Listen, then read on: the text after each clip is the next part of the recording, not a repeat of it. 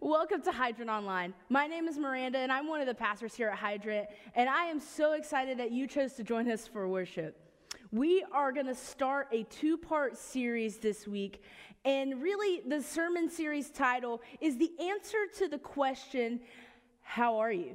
It's the answer that most of us tend to give. And uh, if I'm being honest, the answer I tend to give when people ask how I'm doing is, Oh, it's fine. I'm fine everything is fine, when in reality, things aren't always fine. And a friend of mine actually began to start challenging me on that because he noticed that I would say, It's fine or I'm fine anytime anybody would ask, How are you? He would say, Are you fine?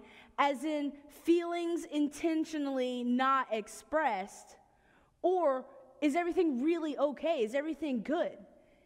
And as he began to push back on that, I realized that I was putting up a wall, that I was putting up a front, that I would say things were fine when really everything was falling apart. And so I began to realize that sometimes it's okay to say things are not fine. It's okay to feel that. It's okay to say, no, you know what? I'm not okay right now. And one of the things I love about Hydrant is that Hydrant is a place where it's okay to not be okay. But I think as Christians, we should seek to create and to cultivate a safe environment where people feel like they can say, you know, I'm not okay. You see, I think that it's so important for the church to acknowledge and address and seek to understand mental health. It's real and it's prevalent. I was doing some research and I found um, a couple of statistics that I wanted to share. So, general anxiety and depression, or clinical anxiety and depression, affects 6.8 million adults, or roughly 3.1% of the US population. Yet, only 43.2% of that 6 million are receiving treatment. The leading cause of disability in the United States for ages 15 to 44 is general anxiety and depression. You see, mental health is such a crucial topic that the church should be involved in. Why should the church be involved? Because scripture clearly tells us that we are created as a whole person. We are created as body, mind, soul, and spirit, all that are supposed to be in harmony with one another and with God. And when we struggle in one area, so for instance, our mind, other areas tend to start to struggle as well. And so we need to tend to these specific areas in order to, to live in this harmony that we were created to live in in the first place. And so while I am not a licensed professional, and I'm not a licensed therapist. I cannot diagnose you with anxiety. I cannot diagnose you with depression. I can, however, tell you from firsthand experience that suffering with and working through anxiety and depression has a major impact on your life. I've been in counseling and, and really just recently stopped going to counseling uh, to work through my anxiety and depression. And I know that this specific time of year, holiday season coming up, uh, tends to heighten those feelings, those emotions, that fear, that baggage that tends to, to be attached to anxiety and depression. I get it. And especially with COVID 19 still prevalent. Even though people aren't traveling and, and not traveling as much, that still doesn't mean that those holiday emotions and, and anxieties and fears aren't there. You know, in fact, the CDC said that this year the numbers of people reporting instances of anxiety and depression have significantly increased. And so I think it's important now more than ever that we as the church seek to understand anxiety and depression and what scripture says about it. Now, like I said, I'm not a professional, but I do believe that there is a difference between clinical anxiety and depression and, and everyday sadness and everyday anxieties. Now, clinical depression and anxiety is something that will be diagnosed by a therapist, and, and oftentimes we'll, we'll have treatment, we'll have therapy sessions, some even um, have medical treatments. But I want to focus on everyday anxieties and everyday sadness that we may come in contact with. You see, there's a difference between having a panic attack where you feel like you can't breathe and there's an elephant sitting on your chest and forgetting where you put your keys. Clinical depression and anxiety are, are chemical imbalances, but I believe everyday anxiety and sadness are peace stealers.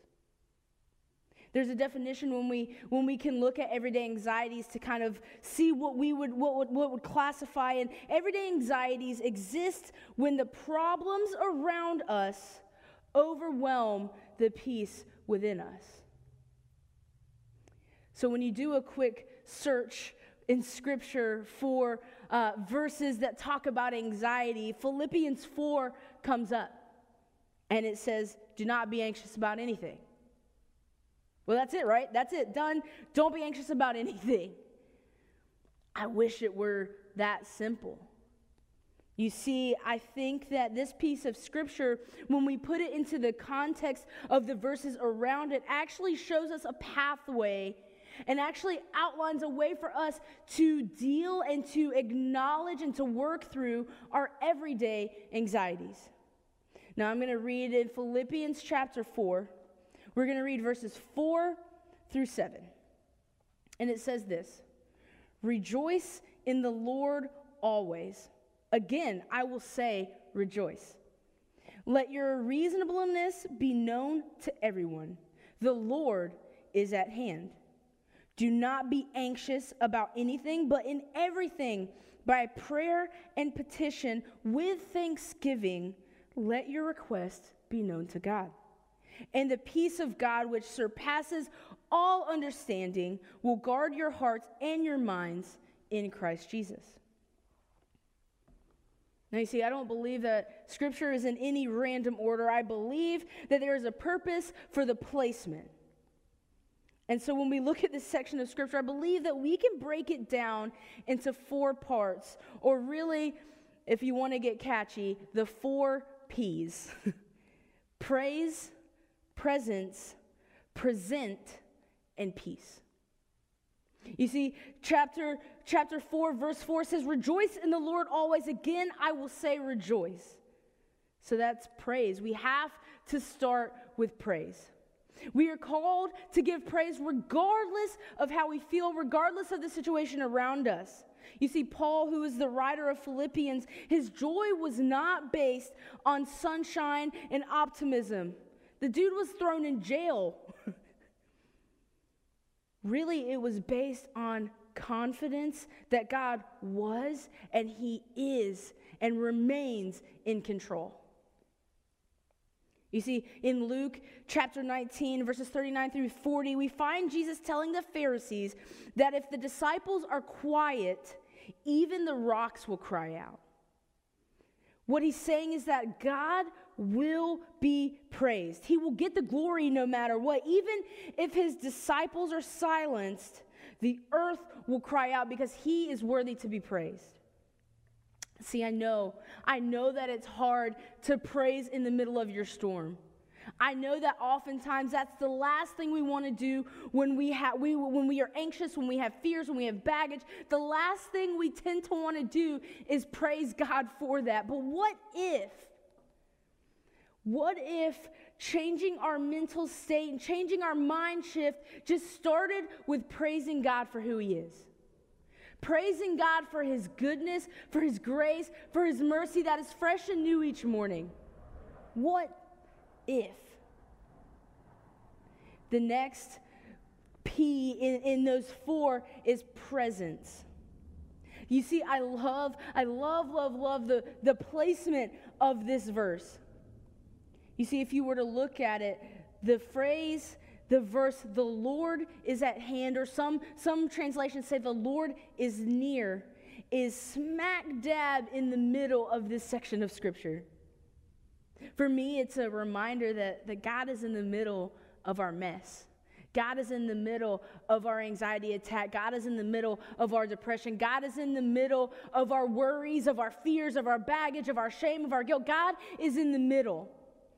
I love music. Anybody that knows me knows that I love music. And, and God often speaks to me through lyrics of songs. And there's one in particular, Bryan and Katie Torwalt.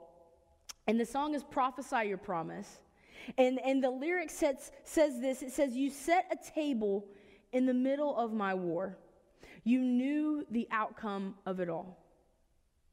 This, this lyric is based off of a verse in, in Psalm, and it says the same thing. And what I love about it is how finite the verse is. It says, The Lord is near, period.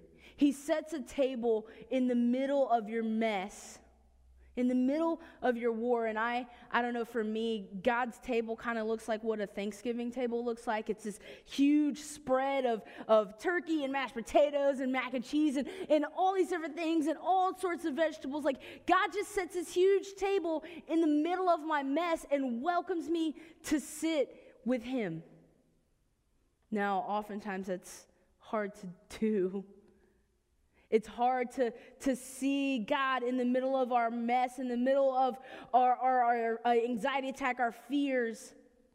But God is right there. He, he says, hey, take, take a break. Let me, let me fight your battle. Let me worry about the war. You come and sit with me. Come and be with me. Come, come and, and, and just spend some time with me. His presence is in the center of it all. The next piece that, that we see, the next P on that list is present. Now we see here it says, Do not be anxious about anything, but in every situation, by prayer and petition, some translations say supplication, and with thanksgiving, let your requests be made known to God. You see, the, the thing about this particular piece of scripture is the, the do not be anxious. It's not just a, a, a fleeting thought. It's not just a, like, a, oh, you shouldn't be anxious. It's more of a commandment of do not be anxious about anything.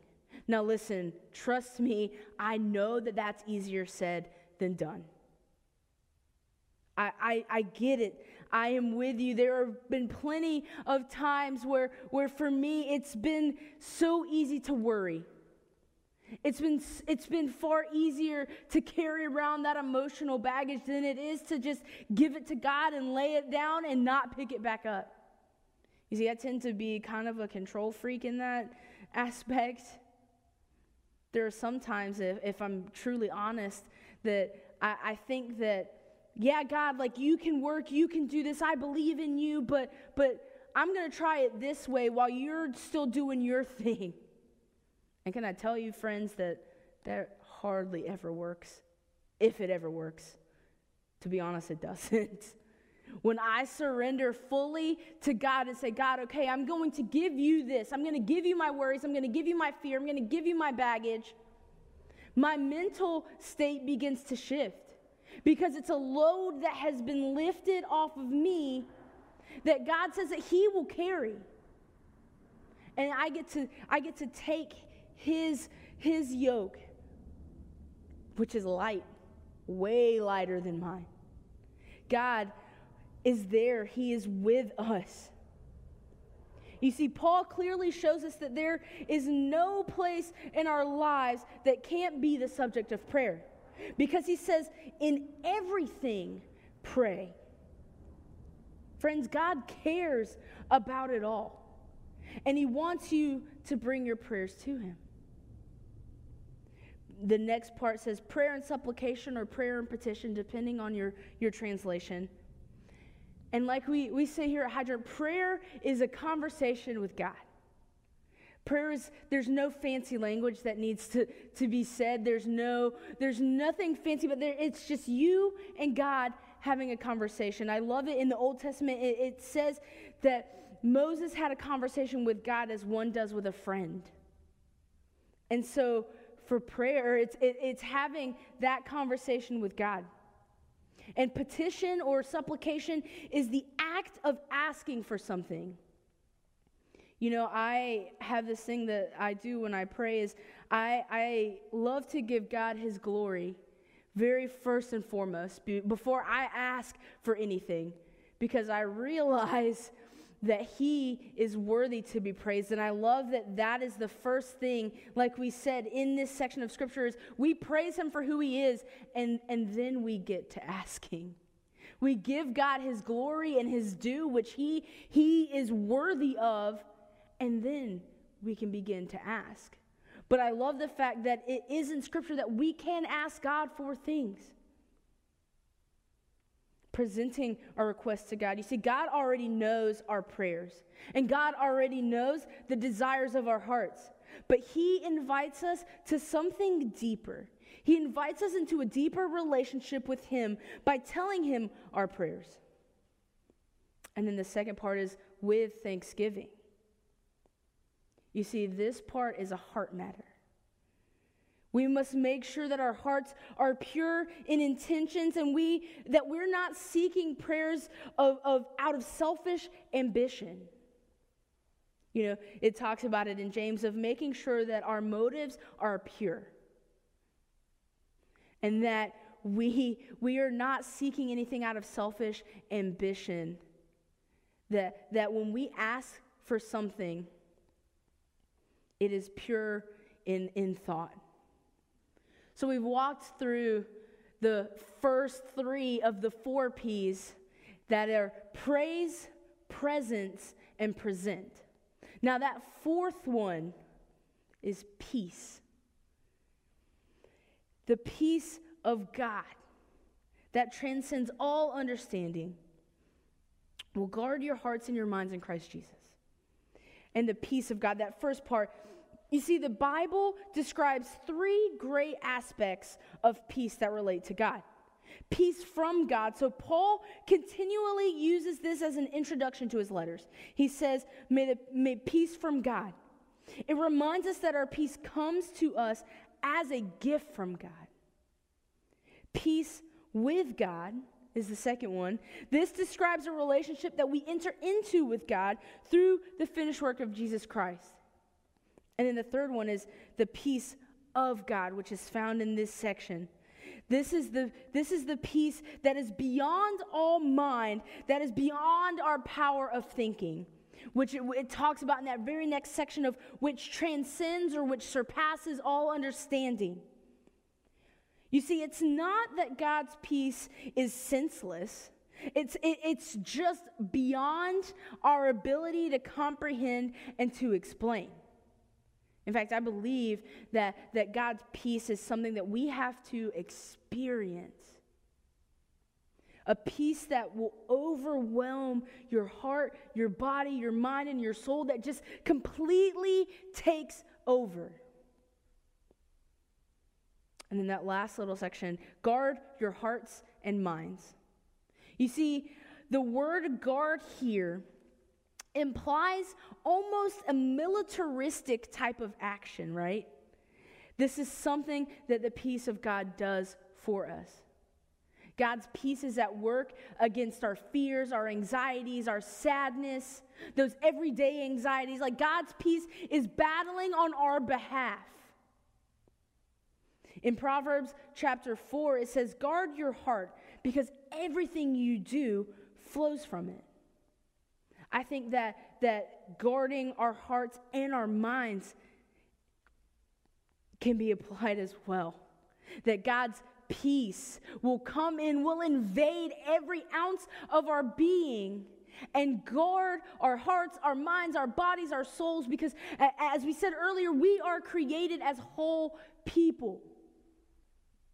I love to think of that as kind of a, of a wheel with spokes. You see, if all of the spokes on the wheel are tight, the wheel is rolling as it should. The wheel is, is doing what it was created to do. But if one of those spokes gets a little loose, you may not notice it in the beginning. The wheel may be a little wobbly, but nothing you can't manage. But then over time, if you don't address it, it starts to, to get a little more loose, a little more loose, and a little more loose until your wheel is wobbling all over the place and, and you can't get control. And then that will start affecting how other spokes on that wheel are. And so, with all of that being said, now what? Now, what do I do that I have? We've walked through the scripture that I have these four P's that I can put into place. What now?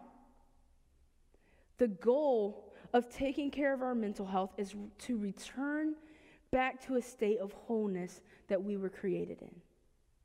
The goal is to allow the Holy Spirit to speak to our whole selves, including those emotions we want to hide, the fear, the shame, the guilt, the baggage, the anxiety, those things that lead to our anxiety and our depression, of allowing the Spirit to speak into those and speak to those in a way that we know can only come from God, with a peace that can only come from God.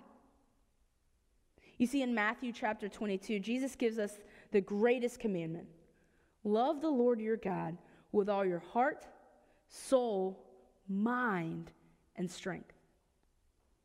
And love your neighbor as yourself. We can't love God with all of us if we're not taking care of one of the major components of that commandment, which is our mind. What good, honestly, would we be to the kingdom if we aren't being good and taking care of ourselves? You see, victory in one area will lead to victory in other areas. It's important to take care of our mental health. Because, like we said, it's like those spokes on the wheel. When one gets loose, all of the others start to be affected. But when we focus and tighten up that one loose spoke, and all the others are, are tightened as well, man, that wheel is doing exactly what it was created to do.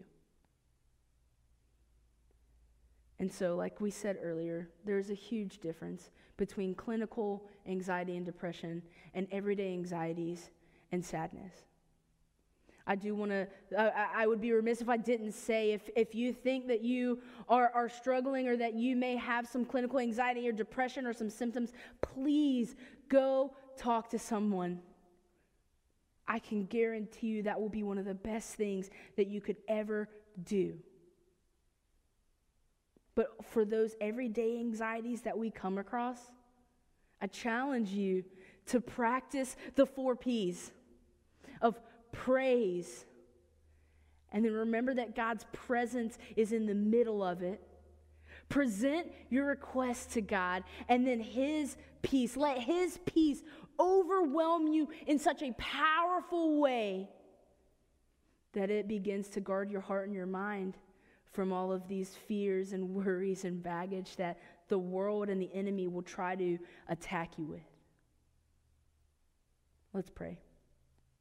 Father, we thank you so much for this day. God, we thank you just for who you are and for the many blessings that you give us. Even though we couldn't earn them, and we definitely don't deserve them, we still you still freely give them and so God, before we ask anything, we say thank you. We give you honor and glory and praise for who you are. God, we thank you that your presence is in the middle of our mess, in the middle of our war. You set a table, God.